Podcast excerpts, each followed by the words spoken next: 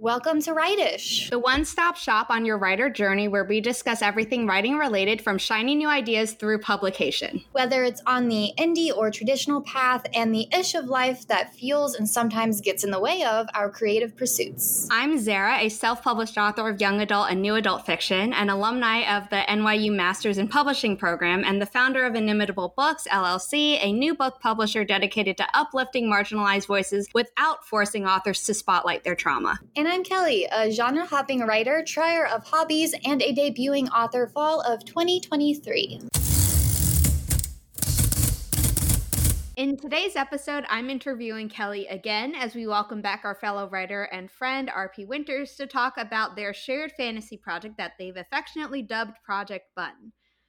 I know Kelly in our first episode of season three talked about her co-authoring system with Bree for Project Metal, and when we interviewed you last season, you mentioned Project Bun. and I can't remember how much of that I wound up cutting out um, to stay on topic because that episode was about your erotica. So I mean, do you want to talk about the premise before we get into the nitty gritty of how you're doing it? I'm going to pass it off to RP because uh, that's stuff he's good at. Project Bun, in its full entirety, is seven books. Seven books. And then we have prequels planned. Oh, yeah, and a spin off. Yes. However, what it actually is, right, is there is a mythical world called Janari where essentially everyone is like food people and there are seven kingdoms and we begin the story as the hidden underground hated carrot kingdom. Venture to the top of the main mountain in the world and cull off the cinnamon buns. This then sparks the narrative where our protagonist, who's the last Cinnabon, his name is Lone, takes it upon himself to go and inform the rest of the kingdoms of the genocide that's happened and bring the world back to order. And along the way, he meets a Spitfire, runaway princess, a big ball of chaos. She's a she's a strawberry. Her name's Fraser, which is a Scottish clan. Oh, and she has two people that are chasing her to try to bring her back to her homeland, the Strawberry Kingdom. Are they bounty hunters or something? Yeah. Mm-hmm. Can't remember the names of them, but the people like going after Toph and Avatar: The Last Airbender. the inspiration for this pair of bounty hunters was Team Rocket from Pokemon. So if you know, you know. How did you decide you wanted to co-author this story together? It actually came from essentially puns.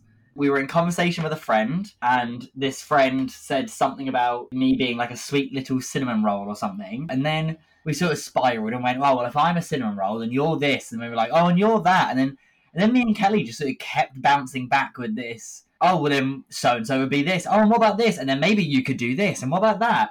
And after about half an hour, we went, this is actually really good. We should be writing this down. Probably say maybe two or three hours later in that conversation, we'd made a Google Doc and had started outlining a book. That's so much better than how I was going to phrase it. Whenever I first joined AuthorTube, Zara, you know, I'm very shy and introverted, and I don't make friends easy. I was having friend crushes where I'm like, I would really like to be friends with this person. RP was one of those people where like I saw him on streams, I saw him in chat, I thought he was really funny, and I'm like, I want to be friends with this person. This is a really awesome person. So then the pun thing happened, and I'm like, here's my opportunity to be friends with this person and lock him into writing a story with me.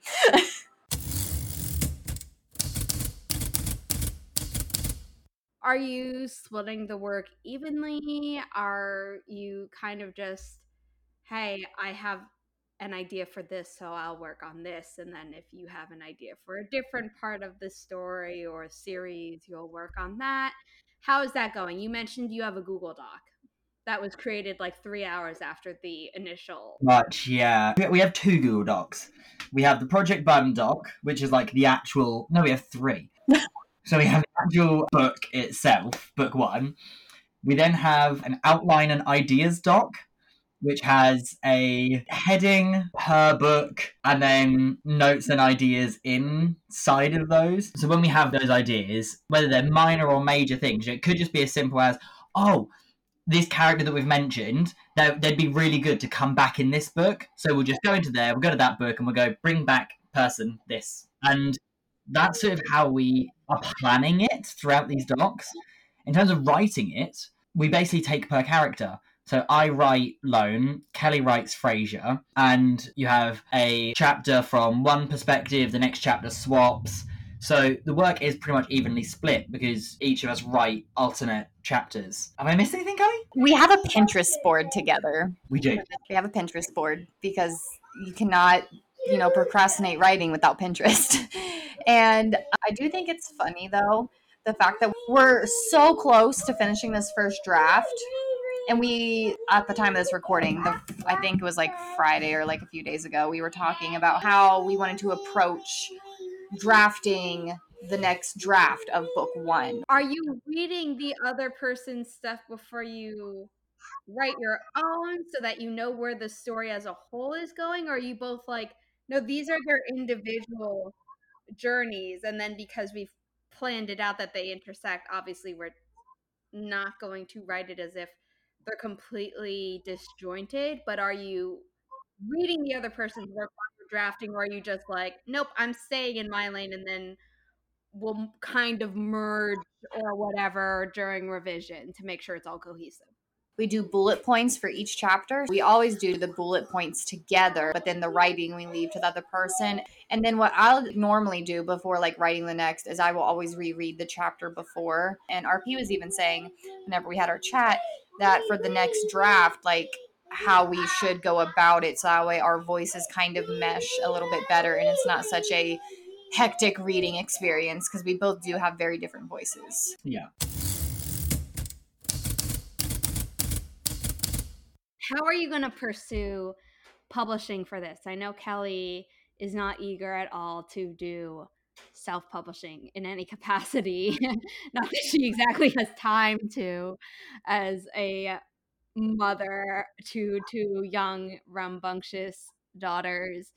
And I know that you self published a book, RP, but you took it down. And that's mentioned more in our interview with you from last season. And again, that will be linked in the show notes. But are you going for traditional publishing? Are you going to have it self published? And Kelly's just going to be like, I'm going to come up with all the marketing ideas. And then RP is going to do all the nuts and bolts of self publishing because, you know, RP knows it already to some extent. And if you are doing traditional publishing, you're locked in for seven books and prequels and spin-offs and normally that's not how traditional publishing works so what are you going to do? Well, you see, I'm already contracted under a wonderful publishing house, a bit newer publishing house. I was talking to RP about Inimitable Books for Project Bun because it's the best of both self publishing and trad publishing. Not because I'm offering self publishing services and I'm taking your money and then I'm doing it, because I'm a small publishing company and I've self published, I can recognize where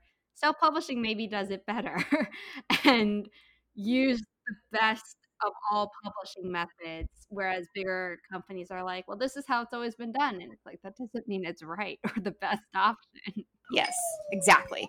So we were talking about that because whenever we started and you know zara you know how i am i like to sometimes dream of the road ahead.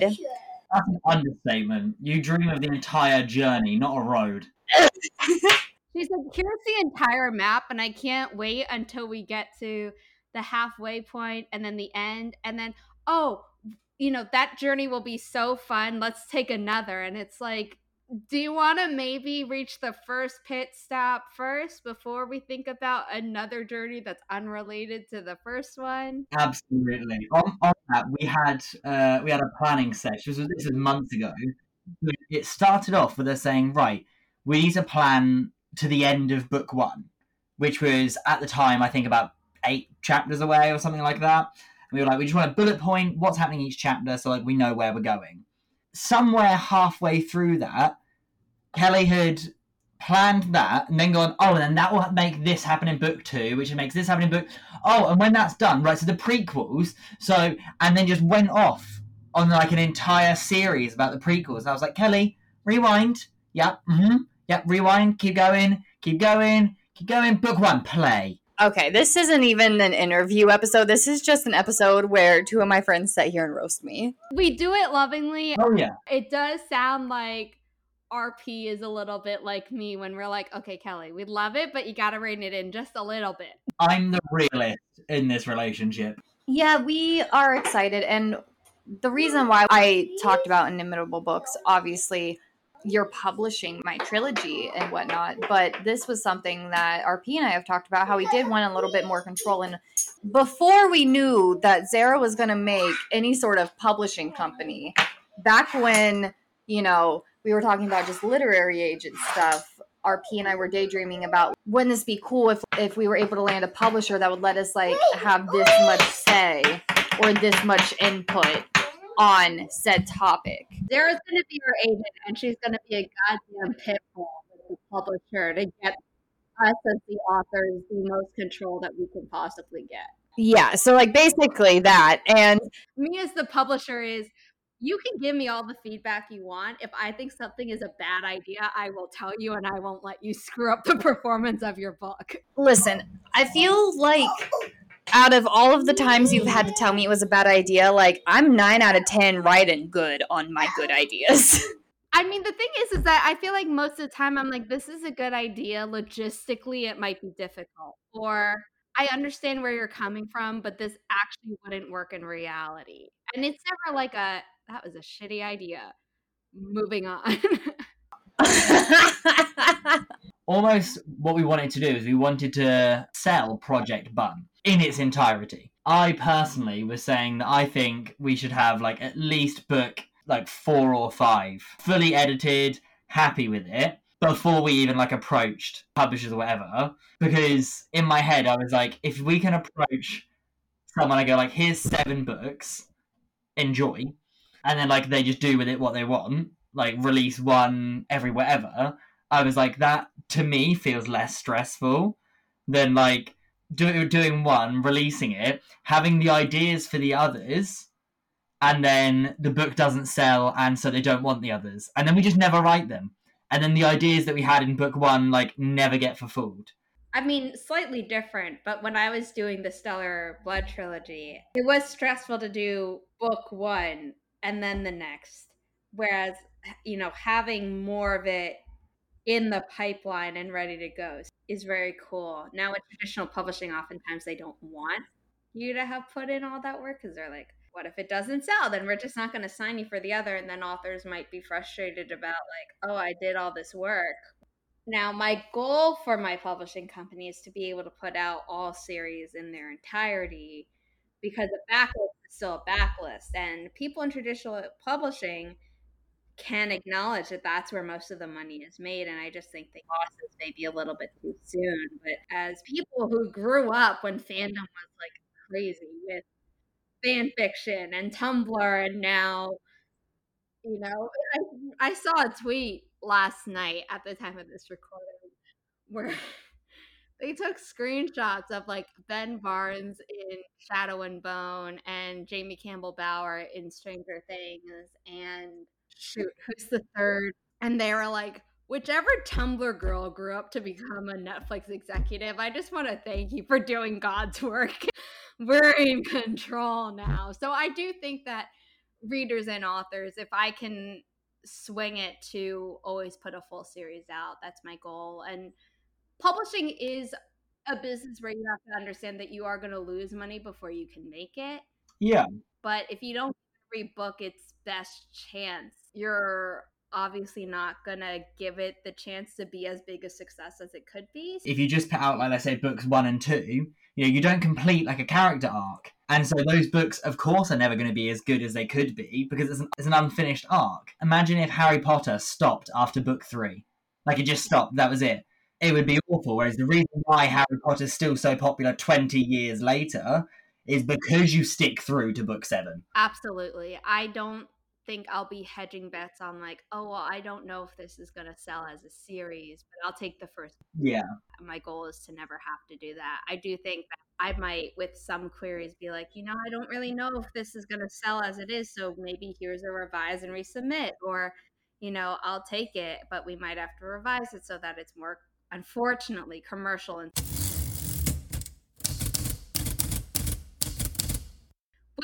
been the best part of this co-authoring partnership? I got to have the friendship that I was crushing over.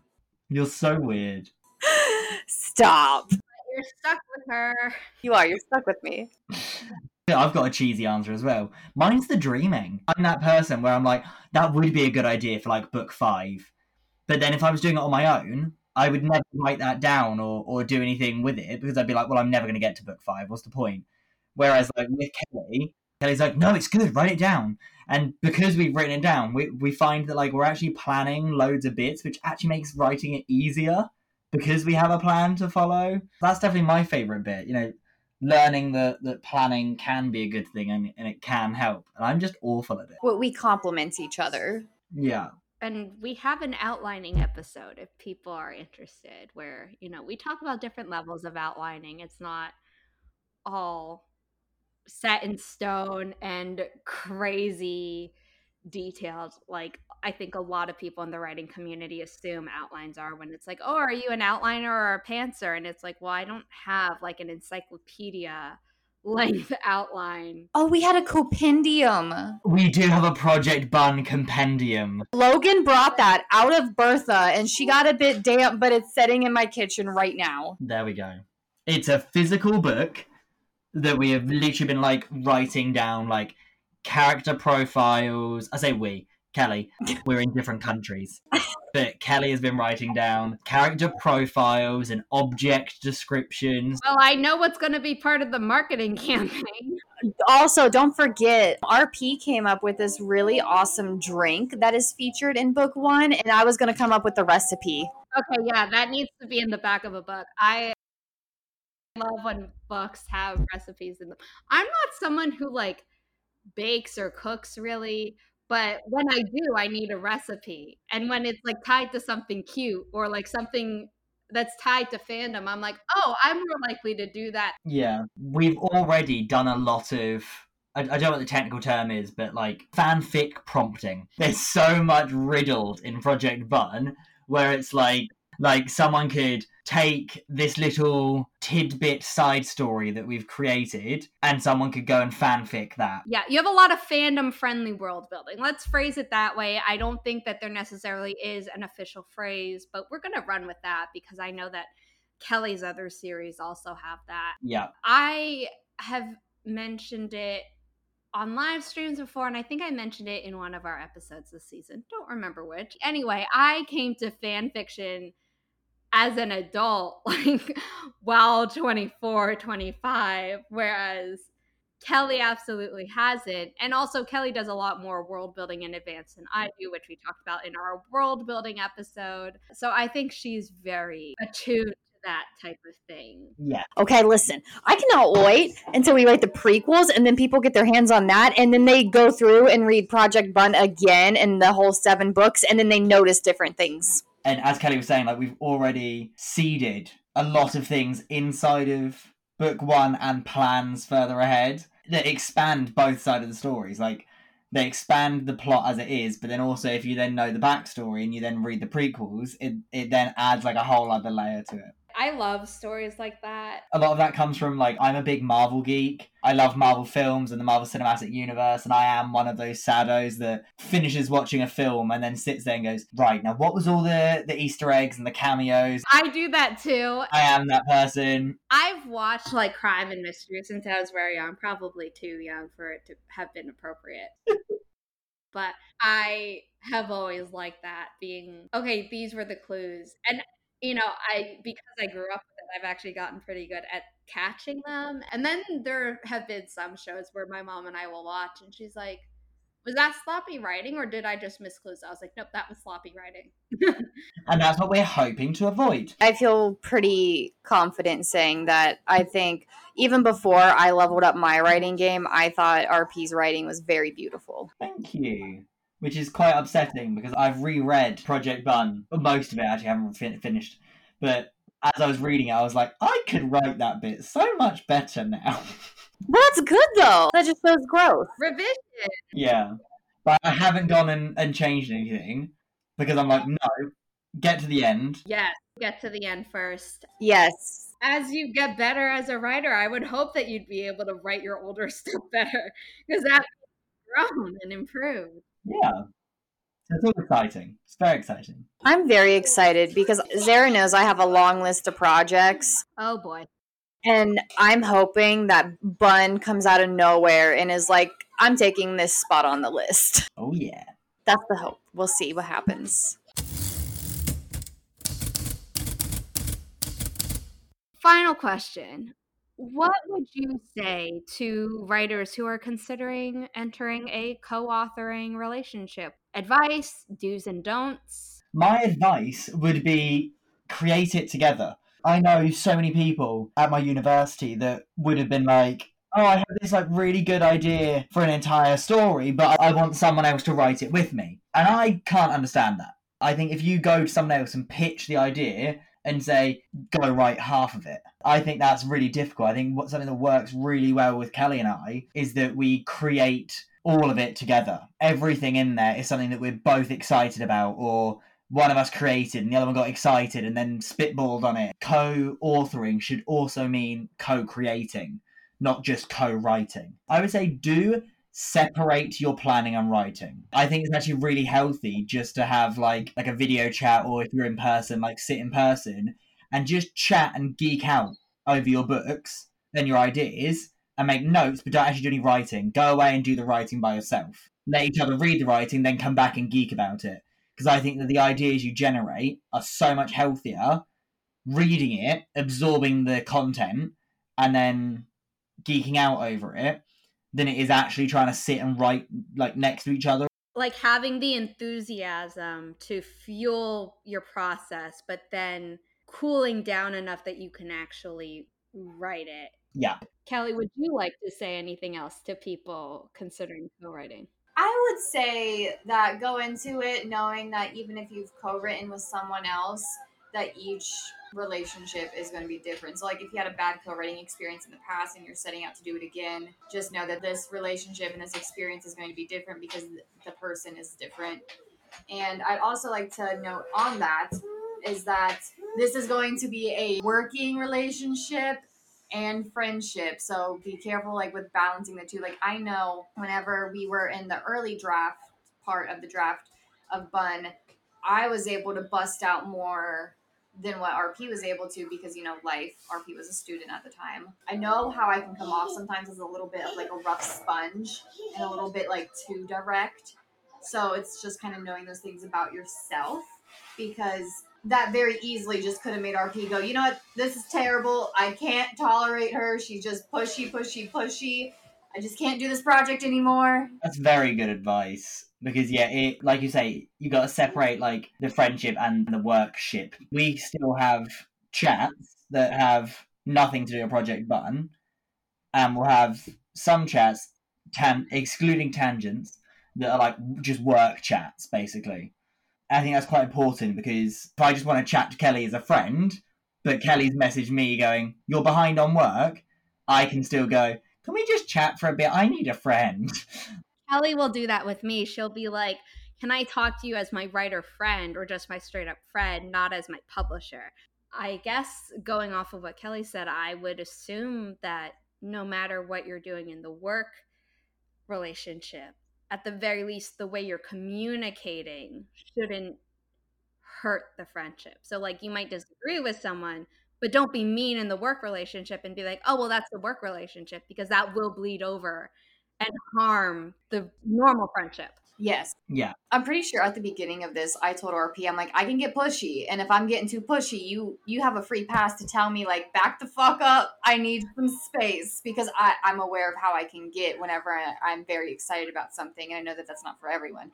So it's definitely having those open conversations, and if someone does tell you, hey, you're being a bit pushy, or hey, I don't really like the way you worded this, it's kind of mean.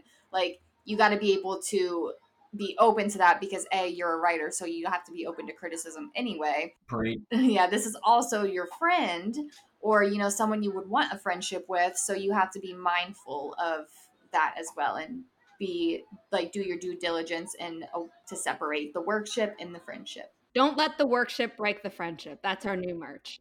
yes That's a good slogan. yeah. We're, we're gonna like go and find a copyright for that immediately. Here we go. Well, Kelly said like throughout season one that uh, it got cut out a lot, unfortunately. But we would say like, "Oh, don't break the friendship," where we would have a work critique, and we're like, "But we're not going to let this affect our actual friendship," type of thing. So Yeah. now we've just improved it. Version two, new and improved. 2.0. I think that's a great note to leave it on. This is the Rightish podcast, and we'll be back with another episode next week when we will have our season three finale, where Kelly and I covered different kinds of early readers, critique partners, alpha readers, and beta readers. What's the difference between the three? Do you need all of them? Is there ever overlap? And a lot of other things related to the topic. So be sure to tune in for that. And don't forget to follow us on Instagram at the Rightish Podcast, on Twitter at right underscore ish, and Ko-fi at rightish. Bye.